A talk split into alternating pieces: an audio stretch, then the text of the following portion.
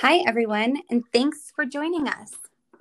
Are you looking for a place where you get some practical and helpful tips on how to manage this crazy life and find balance in motherhood? Then we're here for you. Join us for all the raw and real girl talk right here. You're listening to All the Things. All the things. All the Things with Shams and, And Bex.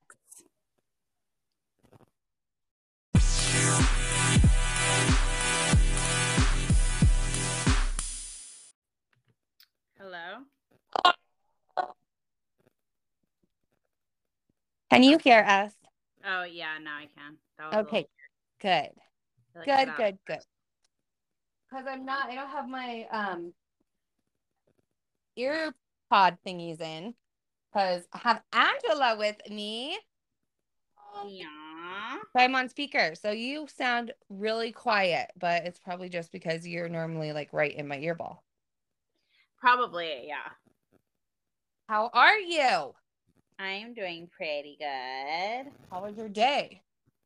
Uh, how was my day? It was fine. We did church and um and lunch with the family and then I ran to Walmart to get like groceries and stuff so that everything's ready for Brant and the kids while I'm gone.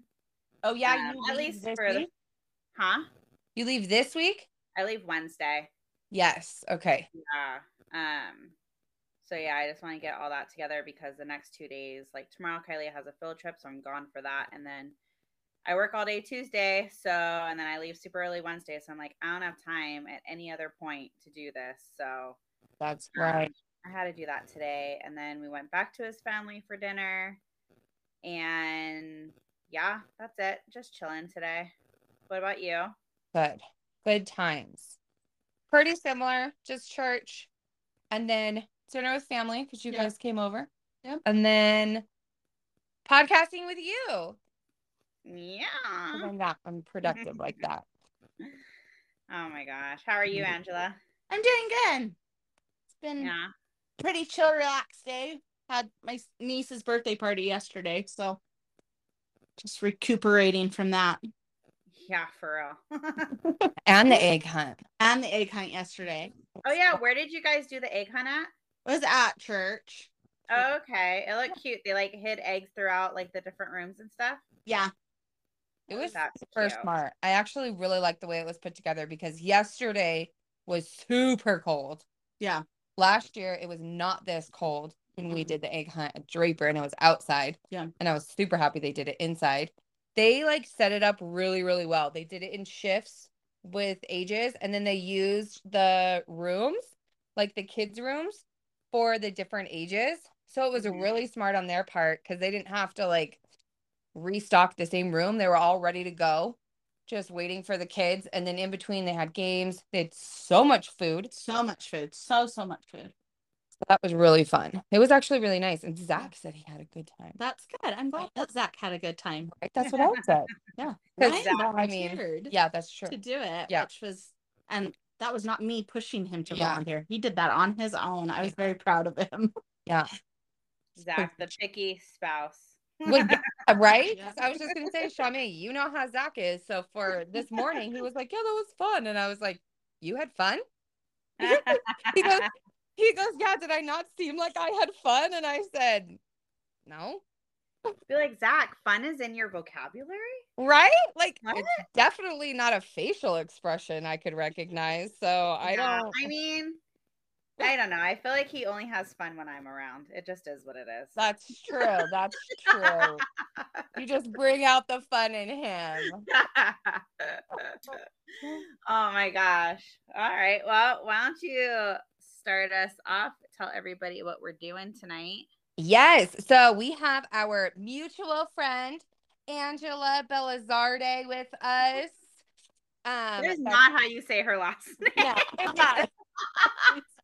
No, it's totally not. That's just what I've always called her because when we met, so me and Shame met Angela at MOPS, and I had had you on Facebook Pretty. Six months. Yeah, Yeah, because we met through a Facebook party or something like that. Or we lived down the street from one another, and we went to MOPS, but we never even spoke for like the almost the whole first. For sure. Yeah. It's just thought her name was Belizarde because that's exactly how it's it's spelled, but that's not how you pronounce it. You pronounce it Blazard, which makes no sense that it wouldn't be B L A. It doesn't Sorry. make any sense. Now, granted, I married into that name, Yeah. not Yeah, yeah. born with that name, so it's okay. Well, it's just, hello. I'm a Giesegh that used to be a tailor. Come on now. I used to be a tingy. Yeah, super easy. So this is our mutual friend Angela, and we have her on. She is going to be talking about her journey with infertility. What week is it? It's next So- week is infertility awareness. Infertility Awareness Week is going to be the week of the 21st through what's the end of that week? Like the 28th. Yes. Starts on the 21st, I think, and goes through the 28th. So, yeah. Yeah, It starts, so it doesn't start on a Monday. It does start on a Monday. So, whatever. Okay, so on that would be first- like the 25th, the 25th to the 29th. The 25th through the 29th? Mhm. 18th through the 25th. So the 25th through the 29th. You're Or correct. the 18th through the 22nd. It's one of those. No, it's the not the 18th. It's Okay, the so week 25th to the boy's birthday. 29th then. Yeah, yeah. It's the Okay. week of Mark and Justice's birthday, and their birthday is the 20th. So yeah. Ah, so we have Ange on today to just talk about that. We haven't done an awareness podcast in a while, right, Shame? Uh, not since last year. Last one was uh you with audio, right? Uh, yeah. Yeah, yeah, yeah. Yeah. So we are bringing another awareness um episode. Do you want to ask the first question? Do you want me to get rolling with Ange? Uh, you can get rolling. Are you doing? Are you going? Are you doing your like? Are you doing the ones that you sent me first, and then the ones that I sent you after, or what? Yes. Are you just gonna mix them in, or what? Yeah. I said Okay, yeah. So yeah, we'll do what makes sense, like so we don't jump around too much. But yeah. Okay. Yes. Well, and so tell us a little bit about you and then share a little bit about your story when it was, I mean, obviously when you started to realize you had infertility issues and then just a little bit about that.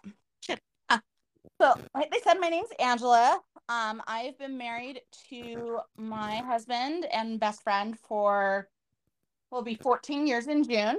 Um, we got married, and like most people, when they get married, they kind of start getting those questions: When are you gonna have kids? Da, da, da. And we knew that we didn't want to start right away, but we knew that we want that was something that we wanted. I always knew growing up as a kid, like as a little girl, that I always wanted to be a mom. That's like the number one thing I wanted to be was be a mom. Um, so we, you know, we had a good first two years of marriage of like getting to kind of know each other, re-knowing each other's husband and wife, and not fiance or boyfriend and girlfriend. And we got to travel a little bit, and then we were like, okay, yeah, let's start having, you know, let's start trying for a kid. And we kept trying, and month and month and month would go by that we just weren't pregnant, and we were like, well, what, what's going on?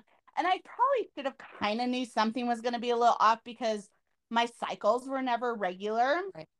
I never have been. Right. Um, and so I don't know, like we kept trying, and then I finally was like, okay, let me go to an actual OB. Let's see what's going on. And so my OB got we did a bunch of testing through there and got me on Clomid. We did that for another six months. Now, normally when people get on Clomid, it's like one or two months. Is that for It's people who don't know? um easy, like low grade fertility drug, I guess you could say Okay. it's you take to kind of at the very point where like your cycle's supposed to start you start taking it then and then um it's supposed to help you ovulate.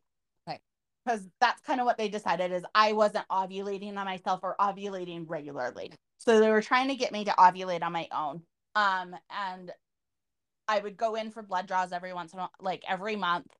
And they were like yeah you're like you're definitely they test your hormones is how they see where Yeah. you're ovulating and stuff. And they're like you definitely got all the right stuff. So what what's going on? And so after six six months of that not being successful they finally were like okay let's get your husband tested So my husband went up to the University of Utah and um, did a semen analysis up there, which is oh so fun to you know have to do the collection of the sample for that. Very awkward for him. I'm almost positive. I would Um, so. And then we proceeded to get those results back, which were pretty devastating results. Um, come to find out, for no real apparent reason, long story short, with that, my husband is sterile, meaning he has a zero sperm count. Um, we don't have, even to this day, um, we don't have an explanation of why that is. Um, we did see an oncologist who, unfortunately, not all doctors have the best bedside manner. And Yeah. this one was one of those doctors and pretty much was like, this is the card you got dealt.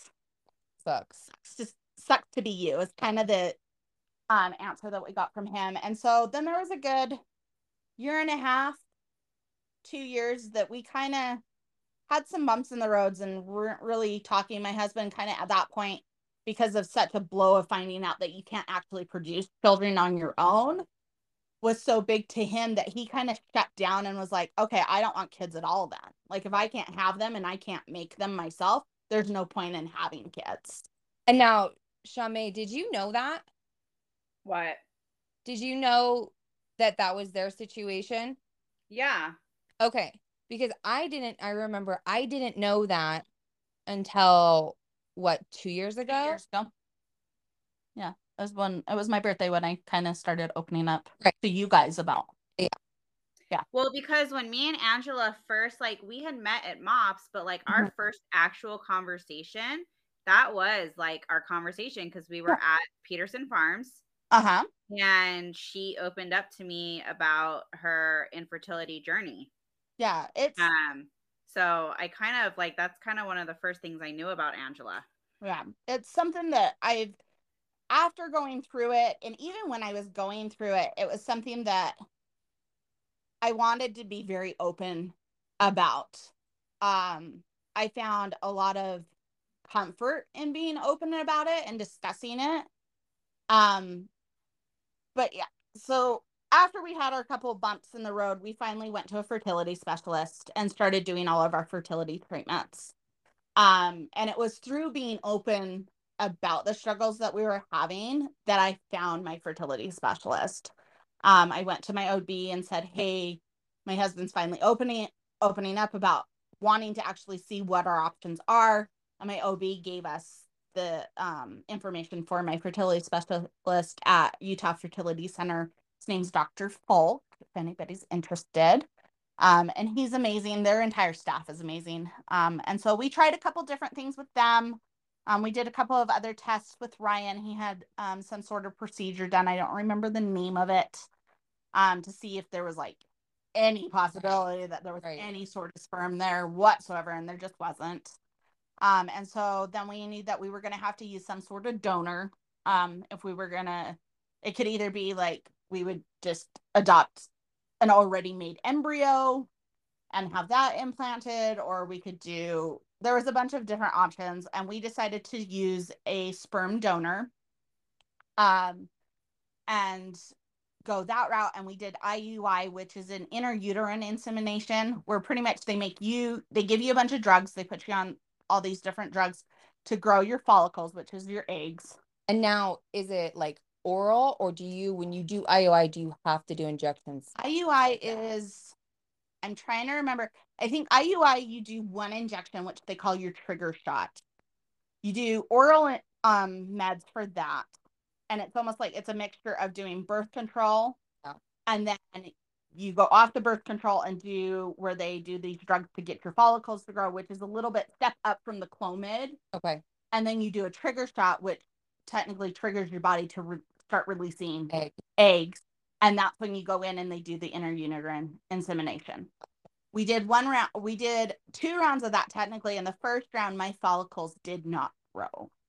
And so we had to cancel the insemination on that one and then the next round my follicles looked awesome we did my trigger shot we went in did the iui and waited two weeks Oh.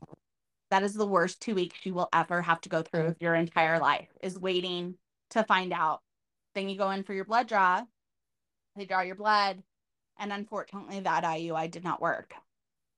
Then we took off some time again because we needed to gather ourselves. Um, emotionally, it's a wild roller coaster that you go on when you're dealing with infertility. Um, there's up, there's downs, there's pitfalls, there's you think of it like if you can imagine it, that's probably what you've gone through.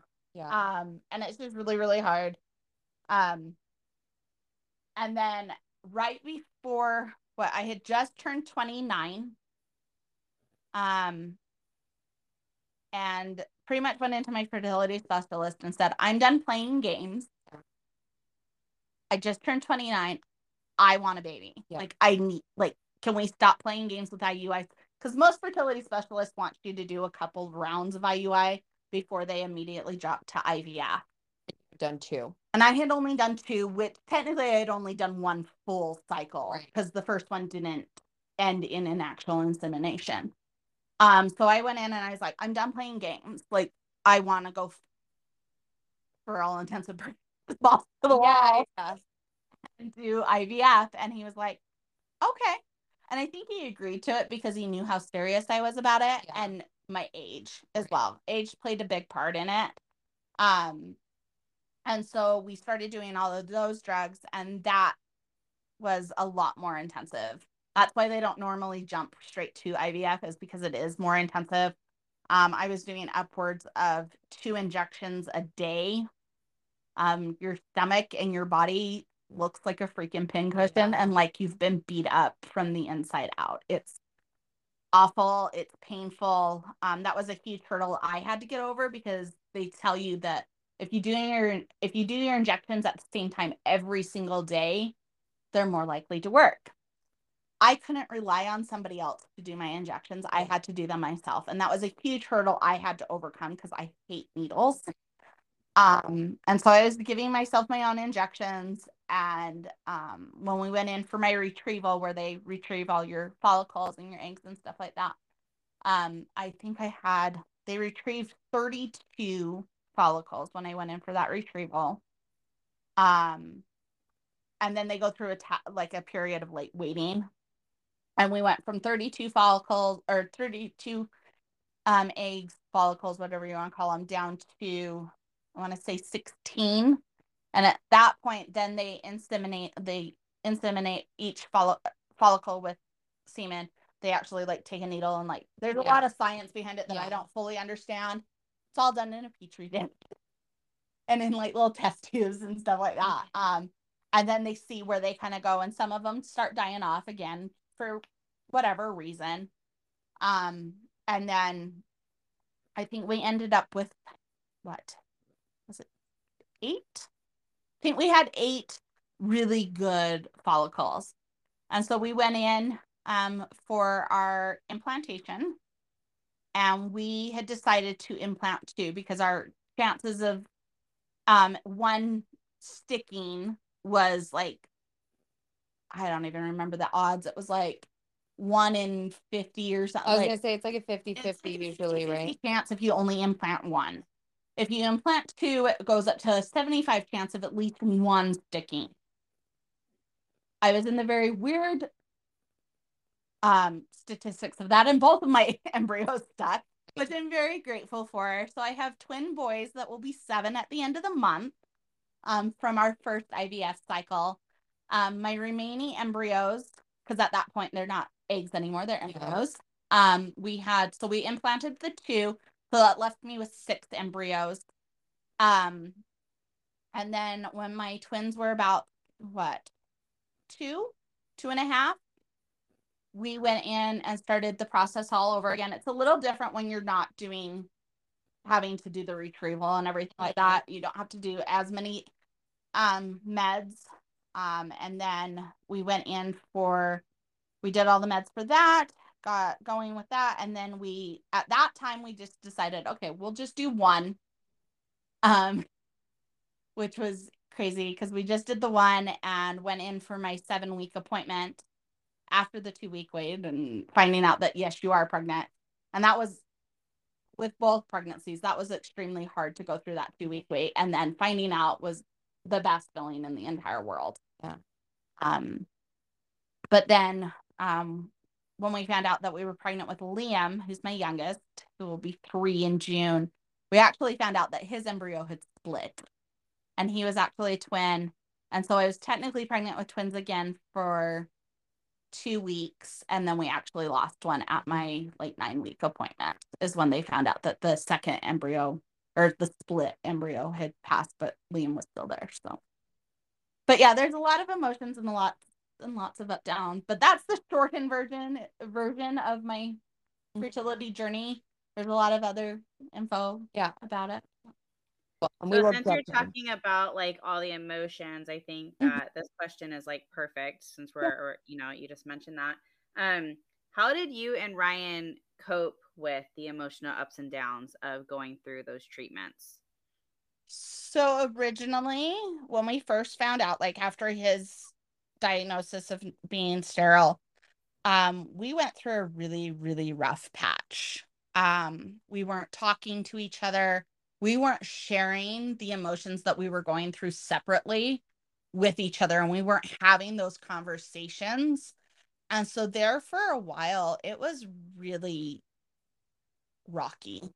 And I will be quite uh, quite honest, I was one foot out the door at one point in time. Um, because I wanted kids so badly. That was something so ingrained in my soul that for the person who I loved and the person who I thought I was going to spend the rest of my life with telling me that they were perfectly okay not having kids was so hard. Um, and it wasn't until I think he finally saw how much it was eating me alive to not have that especially after um his sister um found out she was pregnant again and announced it on Mother's Day. Um and she kind of she didn't know exactly what we were going through but she knew that we were struggling to get pregnant at that time. And she announced on Mother's Day which is if anybody who's going through infertility or who has lost a child or who has dealt with struggling to get pregnant mother's day and father's day and those types of holidays even like christmas and any mm-hmm. holiday is really hard. And to have her announce that she was pregnant again after already having four children was like a bullet to the stomach for me. And i was just a complete mess. And it was right after that that ryan was like okay this is really important to her. And i think he started seeing how much it was affecting me and saw that I was almost one foot out the door because it was so important to me that it kind of snapped him out of it. And we really did, after we got over that hump and we started going to the fertility specialist, he went to all of my appointments with me, all my blood draws with me, held my hand at every appointment, held my hand at every, you know, moment of the journey, ups and downs. Um, if he was home at the certain time that I needed to do my injection, he offered to do all of my injections for me um that he could. And so that was a that was a big thing for him being supportive. But i think even to this day there's still a lot of emotions that go along with it. And i think there are still conversations that he and i could s- still be having um and should still be having about what we've gone through. Because unfortunately male infertility is such a taboo subject that I think he feels uncomfortable talking about it. And I wish that's one of my biggest wishes is eventually that no type of infertility is a taboo subject, that it's very much talked about and very much on the forefront, and that no one feels alone because it's a very alone feeling. You feel like nobody else is going through it, nobody else understands what you're going through. Um, yeah, but I think as we went through the journey, we found a way to be supportive of one another. And it really did, you know, having him there by my side through everything was really helpful. Yeah. And communication is probably one of the best things. Yeah. Um so I definitely want to go into the option that you guys eventually chose for yourselves. Um but overall cuz there's so many different options, Yes, there definitely is. what is the best way you think that if somebody when they find out they're dealing with infertility what are the options they can do and what do you think is the easiest and most like emotionally safe route for them to go I would say finding, doing your research and being your biggest advocate for yourself. Like, do your own research. Don't completely, like, I wish I would have done a little bit more research um, for us, but I think finding a fertility specialist that um, you click with is a big thing because I've heard lots of stories from other friends who have dealt with infertility where they just didn't click with their their specialist and it made it even worse. Um, but I would definitely say um, start with your OB because that's who you see, you know, you're supposed to see your OB on a regular basis, at least once a year. Um, and building that, you know, that stable foundation with your OB and talking to them, they can, there's a lot of options that even just your OB can do like the Clomid. Um, I know some OB offices can do the IUIs. Most don't, but I know there's a couple out there that can. Um, and then getting guidance. Um, I think another big thing is joining a um, fertility support group is a big thing um, because you can ask questions there and you can get feedback from other people from those groups um, and kind of see what worked for them, what didn't work for, you know, but the science behind it is so is changing all the time. And so there's so many different options but besides just the iui and the you know ivf and you know there's even people who deal with fertility can do adoption and foster care and like there's sur- surrogacy and there's so many options out there for you to build your family. It's not one cookie cutter way or the other. So i think just doing your own research and finding what fits best for you and what you think is going to be the emotional way that you want to go through because I think everybody's story is different, but everybody's story is kind of the same. Like you're all going through it and you're all your ultimate goal is to have a family. And that's why I feel it's so important to have that support group of women who are going through it too. Your stories may not be the exact same or your circumstances may not be the exact same, but there's like this understanding of I get you, I see you, I know what you're going through. Right. Shemi, you got one you want to follow up with? Um Okay, so I really I know like I have the questions I have, I think are like questions that kind of come like from the like negative parts of it. Not negative, but like the negative emotions and the things that you're going through. But the reason I wanted to bring these up is because I know that you mamas that deal with infertility go through very like you guys go through lows.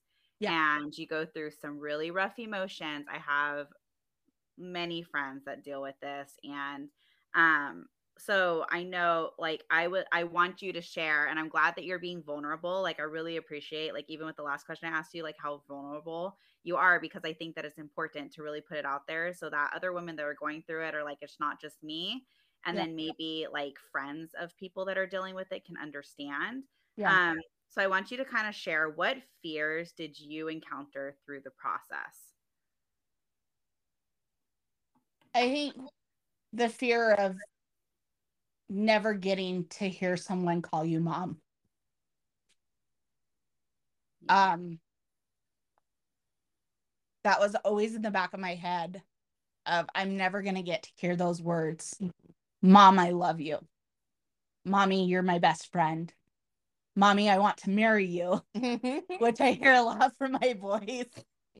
Um, those were like some of my biggest fears. Um, and I think just the fear of being like, or the emotion of being like, why is my body not doing what it's designed to do? Why is it not? Why is this so hard? Why why did God put this on me? Yeah. Um why are I think a lot of us deal especially at least me, we're like, well, why is my sister in law, who already has four kids, getting to have another one? or why is the drug addict down the street got kids that she can't take care of.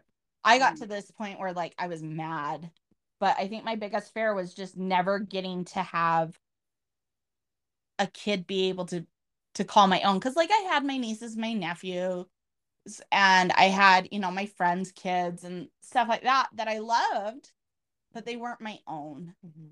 And i think that was one of my biggest fears is to just never get that opportunity to have that. Um Yeah. And i think going into every blood draw the fear of it failing because when it all comes down to it it's really expensive and you feel like you're wasting a lot of money. And so going into blood draws to find out if you are pregnant and find out if it was successful was a big fear of mine too because i would be like okay is this going to be positive? Is this going to be negative? Is it like um that was a fear that i had of just every appointment you know any appointment i had after a procedure was did it work did it not work Mhm. So- How can um how can people around you be the best support for like someone that's going through that? What is the best way that someone can support them? I think the best way to support somebody who's going through infertility isn't to try to give them answers or give them tips about what they can do or telling them to, oh, just relax. It will happen when it happens. Or maybe you, I had somebody, I don't remember who it was, or I think it was a friend of mine who's like another friend of theirs told them, oh, maybe you're just not meant to have kids Mm, that's like the worst thing you could ever say to anybody like whether they're going through fertility treatments or not like that's the worst thing you could ever tell somebody is maybe you're just not meant to have them like um i think some of the best things that you could say or do for that person is just being like i'm here to support you. I'm here to listen. I'm here to walk along this journey with you. I'm here to pray for you. I'm here like so after you've done a um a transfer you they call them princess days where like pretty much you just lay in bed for Yeah. three Yeah. four days or a week depending on your situation i think during that time the best way to be supportive for your friend or your family member who's having those princess days is help them make them be princess days. Offer to bring them food offer to bring them you know give them book recommendations give them i think even trying to get your friends or family members minds off of what's going on um is a really good thing to do. I think the biggest thing is just being supportive without being a fixer i mhm. think it's instilled in a lot of women to be that fixer. Oh i want to help you with this problem. I want to fix it for you or i want to give you all the answers. And i think the best thing is to just be like i'm here for you. I'm here to sup- support you. I'm here to pray for you and i'm thinking about you. It's not necessarily oh well have you tried this or have you tried that?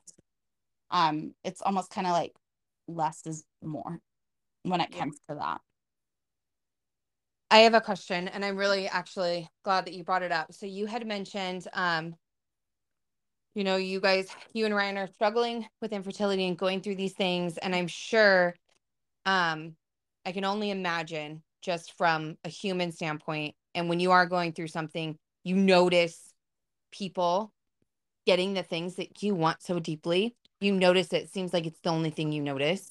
Um, but when you brought up um like family members my brother actually was dealing with infertility and i had no idea. Yeah.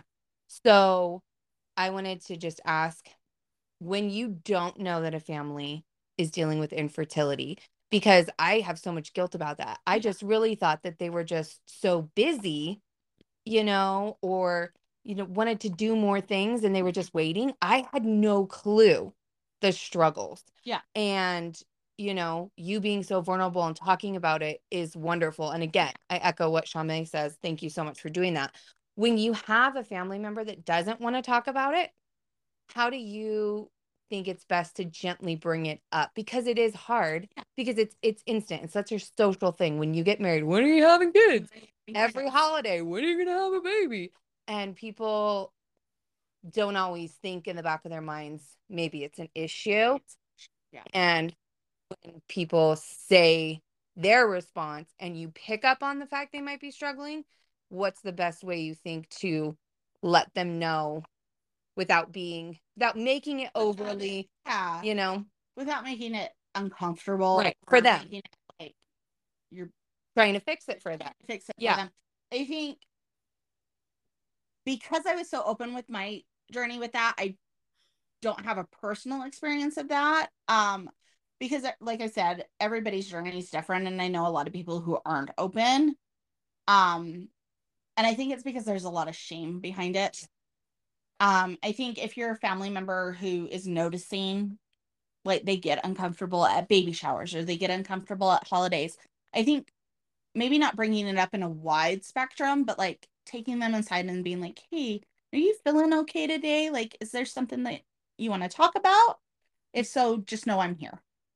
And kind of leave the doors open for them to bring up the conversation. I wouldn't push it so much. But then, you know, all of us are women of faith. And I think if you feel like there's something going on with a friend or a family member, but they're not wanting to talk about it, take it to God, pray to Him about it. And maybe He will open those doors and open that opportunity for them to feel comfortable talking to you about it, as is what I would say. Um, just because I don't have, I personally don't have that experience, but I would say, you know, once again, just be that supportive person and letting them know that you are there if they want to talk about it.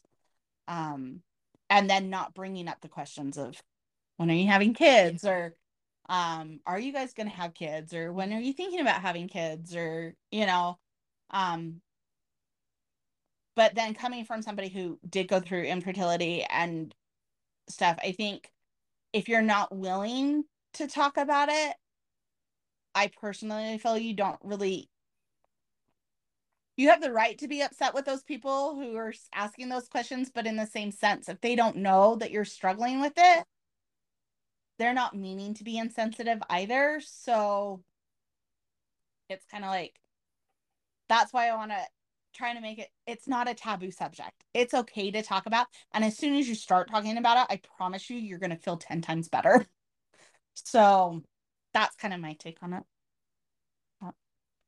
Thank you. Thank you. Oh. Um, how did you guys go about discussing your infertility with your family members and loved ones? Um, we like uh, we were pretty open. Um, it was a little bit of like, "Ooh, do we tell people like, Yeah. um, my mom, of course, I told her because my mom's one of my best friends, and I told her, you know, told her that we were struggling and kind of told her what was going on, and she was very supportive and being like, "Well, I'll be here. I can help you in any way that I, you know, that you need me to."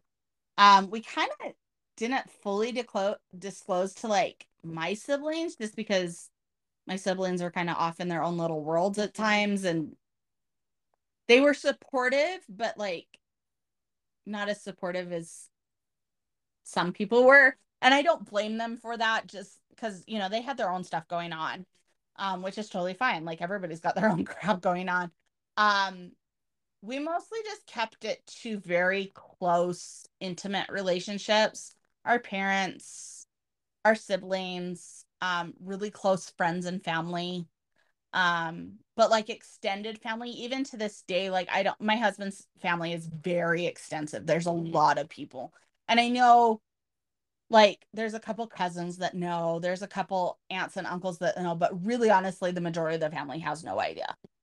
Um and i'm kind of okay with that. Like i don't think it necessarily needs to be like shouted from the mountains the like the whole story but we have been open to being like yeah we struggled to have kids yeah we did ivf but they don't know the whole like all of the steps and all of the emotions and everything because they just weren't that close. But like our closest friends and family they knew what we were going through. That was our support group 110% um and then like now close friends and family you know it's it's part of my journey. It's part of my story. It's part of who we are now. And so it's just like it's just something that comes up in conversations so Well, with that being said, do you feel comfortable telling like how you managed, how you and Ryan managed to have the twins?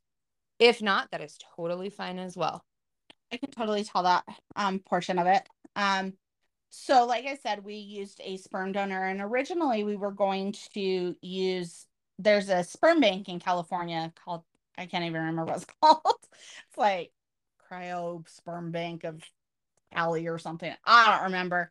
But it's like a national sperm bank that like is technically based in California. And you get on there and there's like this hu- huge database and you put all these you know stuff that you want. Do you want the donor to have blue eyes and blonde hair? And like do you want them to have a law degree and all this stuff? And you can put all these characteristics in there. And then like you're like shopping for a donor. It's it's kind of really weird and almost awkward doing it with your significant other because it's almost like you're trying to find somebody to be your baby daddy it's really weird and we it was so uncomfortable and so weird to be doing that with my husband because it was like I was trying to pick, pick characteristics that were my husband.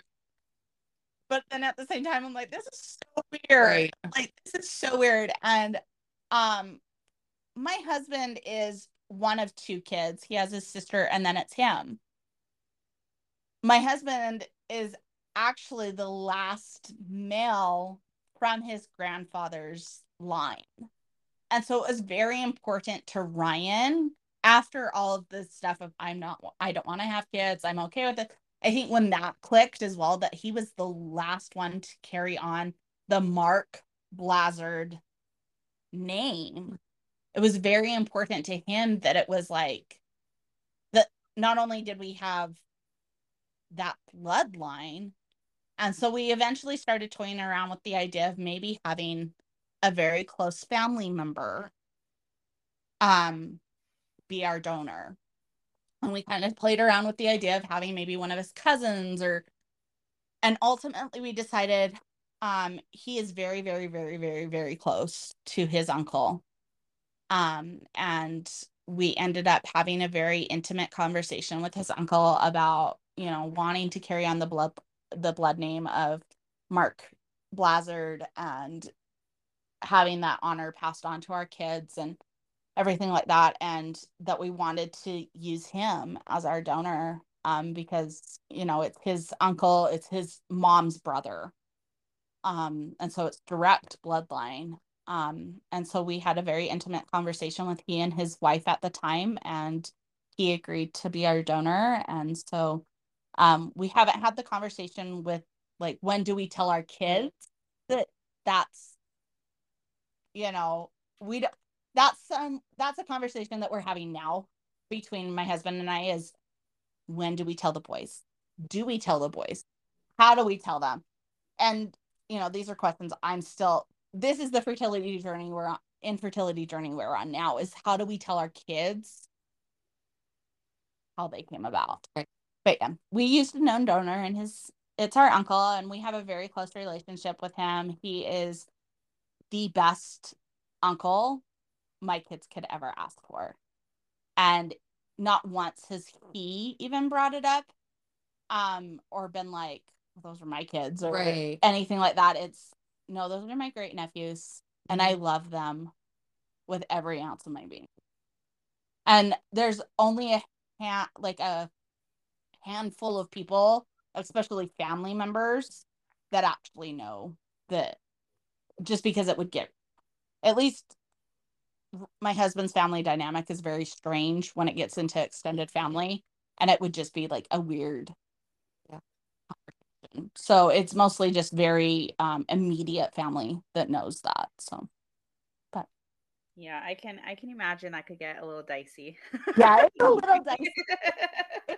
Really cool because of the relationship that my husband and his uncle have had and continue to have and now it's been passed on to my kids to have that relationship with their uncle as well so. Yeah, I think it's really special that you guys were able to have a family member do that and you didn't have to like, you know, go completely to somebody that you didn't know. I think that that just kind of brings a personal part of it to your family. So, Yeah. well it makes my kids look almost exactly like their dad Yeah. pretty much yeah, right? For real. very much like their daddy Yeah. because legit, like we have been friends now for how many years? I don't- you have told me Ryan was unable to have kids. And I remember the first time you told me, I was like, "Oh." and it, it just it didn't click in my brain that these weren't Ryan's sperm because they look exactly freaking like him. Yeah. I was like, oh, okay, well, maybe, you know, oh, maybe they're miracle babies. I don't know. I remember when you told me, I was like, man, I am so sorry. I am so dumb. Like, I'm dumb friend. Please don't tell people I'm in the medical field because you have told me this so many times. And I'm like, yeah, no, totally. I know. Moving on. And then it wasn't until I think Ryan said something. And he was like, well, because you know, with my situation. And I had to ask, I was like, did that happen? How does it look like you? And we get all the time, like when it comes up in conversation, and we're more because we have become more open about who our donor was Yeah. as the years have gone by. Um, especially with like really close friends and Right. family. Um, it has come up and it has, and it's kind of funny because like Ryan will be like, "Yeah, it's they Yeah. look exactly like me because it was my uncle, Yeah. so I look a lot alike." Yeah. oh my gosh. Yeah. Oh man, I love it. Yes. Shami, I know we're missing a couple other things. What are some of the other things that you want to hit really quick with Ange? Um, no, she kind of answered like, uh, what is it? Well, so I had a question about like side effects of the process if it if it does happen. Um, because I've been talking to somebody and I, you know, they also are struggling with um fertility.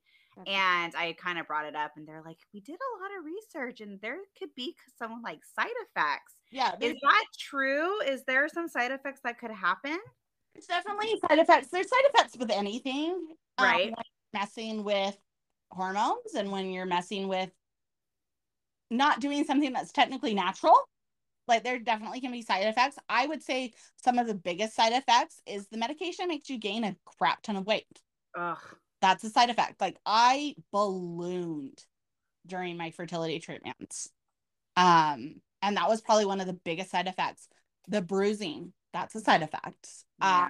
but like there can even be as severe complications of sometimes some people will say i don't know for a fact and i haven't done a whole lot of research on this but like birth defects because of the medications that you were on Mhm.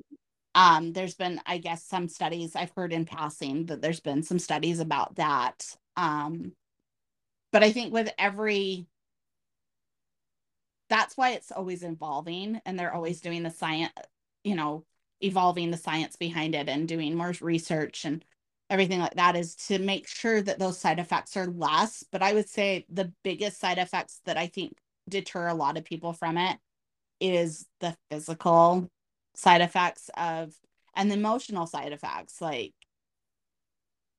i'll be quite an i was at some points suicidal when i was going through it. I remember when we first found out that my husband was sterile i driving home from that appointment i wanted to take the car and crash it into the median. Like suicide thoughts is also you know is also a side effect from it just because it's so emotionally draining. Um and then just you know those physical aspects of gaining weight and acne and just the pregnancy glow is not there when you're going through infertility treatments. Yeah. and sometimes it's still not there because you continue to do medications after you're technically pregnant. You do um oh, what's it called hcg is what they're trying to build up and there's like suppositories Okay. that you do and stuff like that. So that you're still on certain medications depending on your situation, even through your entire pregnancy.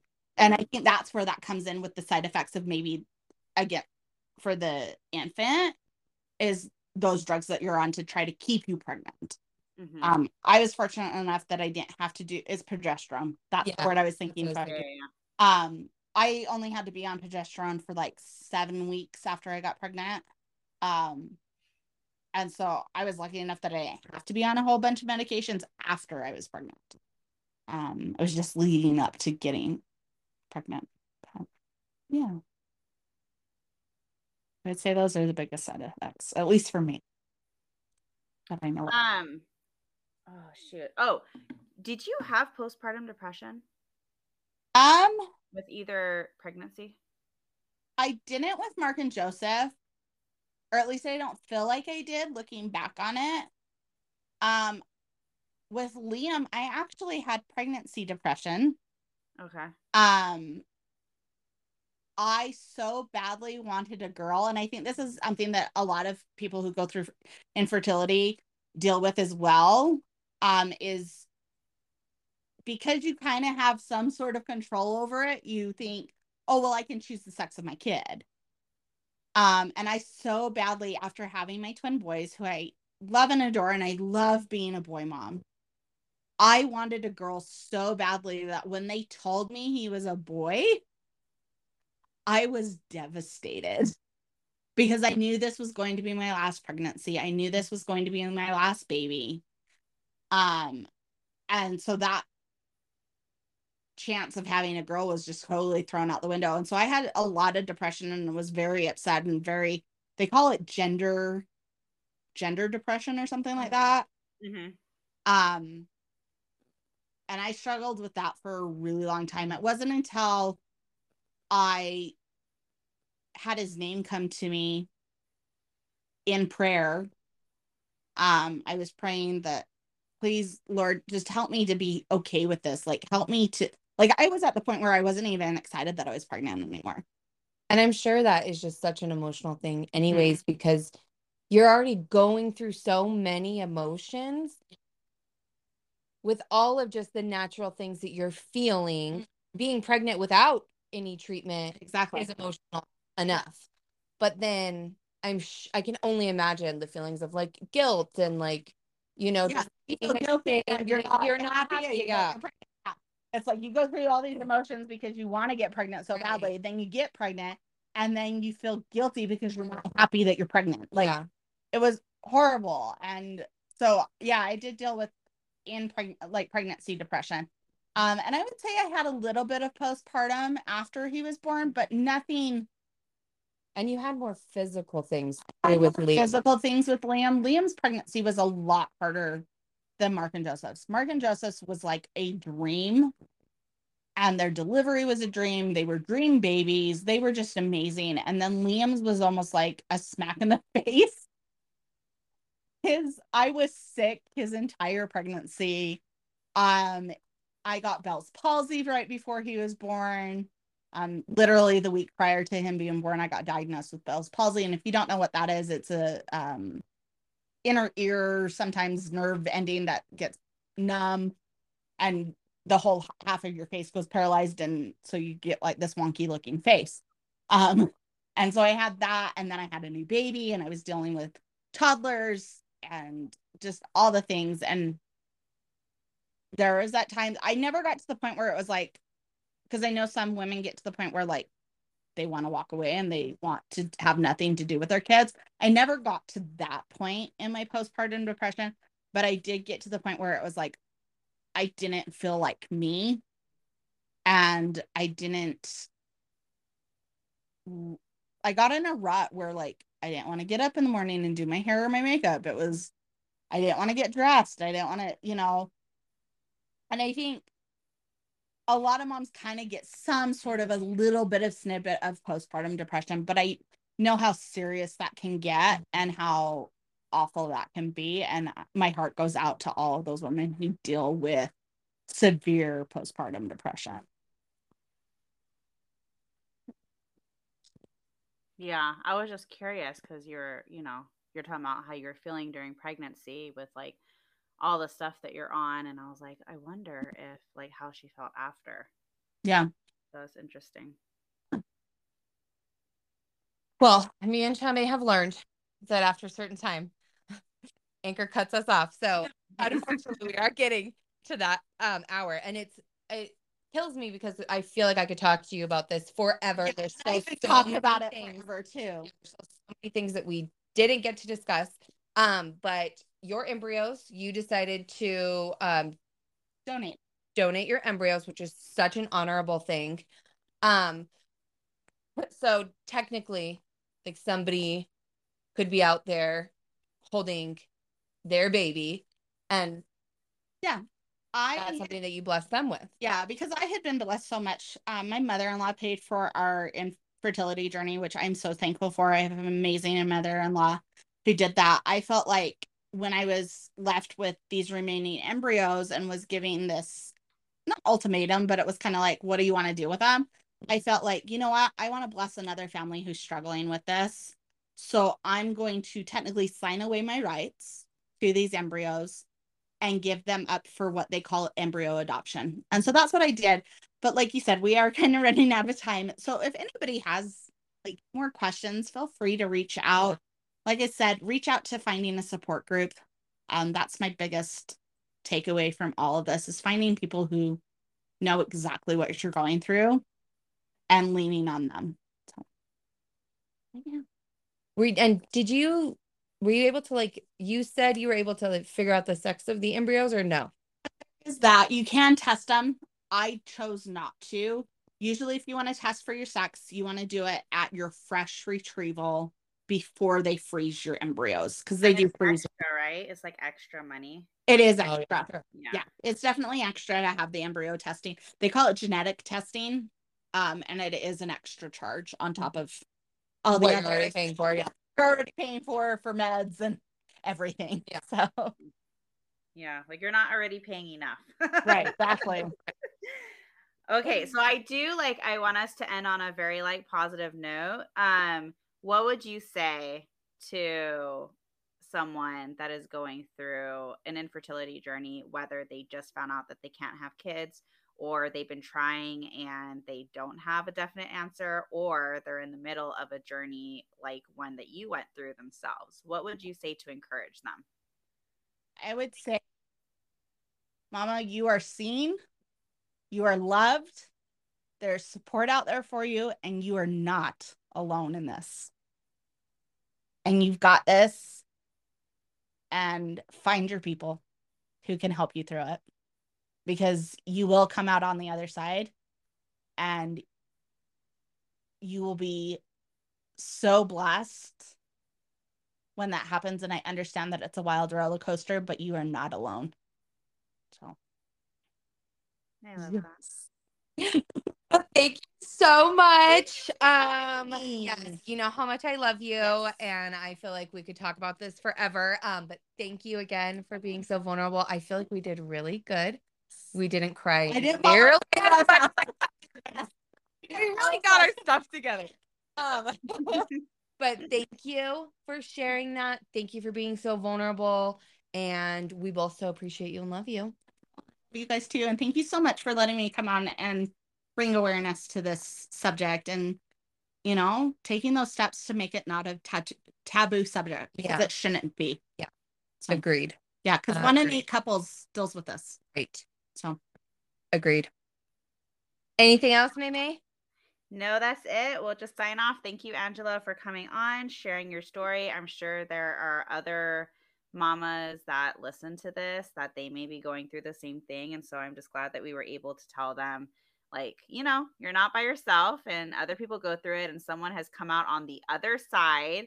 And, you know, so that is so great to share with other mamas, encourage them.